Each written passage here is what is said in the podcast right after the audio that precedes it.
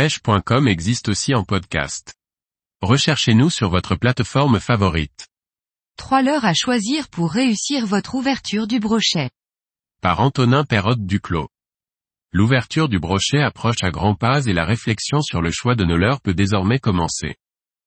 Nous pouvons déjà analyser les conditions météo auxquelles s'attendre ainsi que les spots que nous allons pêcher. La période de l'ouverture du brochet se situe fin avril, lorsque les poissons commencent à quitter leur zone de reproduction. À cette période, l'eau peut être encore très froide en fonction du département dans lequel vous comptez pêcher. De manière générale, l'eau ne dépasse pas les 14 à 15 degrés dans le sud, tandis qu'elle varie entre 3 et 8 degrés dans la majeure partie de la France.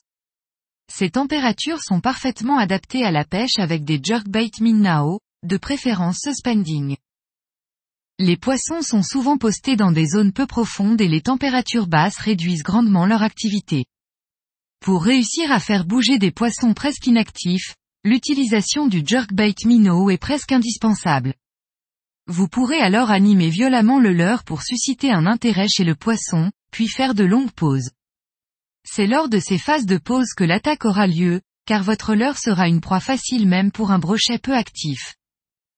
Beaucoup de spots à privilégier pour le brochet sont souvent très encombrés.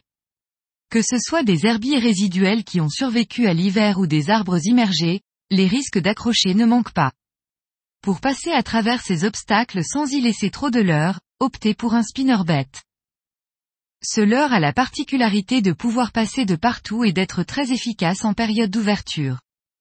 Choisissez de préférence des modèles légers, mais qui possèdent de grosses palettes. Ces dernières vont imiter les vibrations et produire des flashs lumineux tels que le ferait un poisson en détresse. L'intérêt d'avoir un spinnerbait léger est principalement de pouvoir pêcher lentement et d'insister sur les zones qui vous paraissent les plus propices. En ce qui concerne le trailer à y ajouter, beaucoup d'options s'offrent à vous, le shad, le finesse, l'accro ou bien aucun. Essayez de varier au maximum le type de vibration pour déterminer ce qui plaît le plus au poisson sans aucun doute le leurre le plus polyvalent pour pêcher le brochet. Un gros shad pourra sauver une grande majorité de vos sessions post-ouverture. Vous pourrez l'utiliser aussi bien en shallow rig pour pêcher des plateaux, en texan pour pêcher dans une zone encombrée ou encore en montage classique pour pêcher des zones profondes. Si vous souhaitez utiliser un gros shad, la taille minimum que je vous recommande est de 18 cm. Cette taille permet de faire bouger un grand nombre de poissons, même les plus petits. Vous pouvez bien évidemment utiliser des leurres plus gros pour sélectionner de plus gros individus. N'oubliez pas de varier fréquemment les coloris pour trouver un pattern qui sera répétable durant les premières semaines du mois de mai. Le coloris brochet est un incontournable puisque les gros poissons n'hésitent pas à manger leurs congénères après une reproduction fatigante.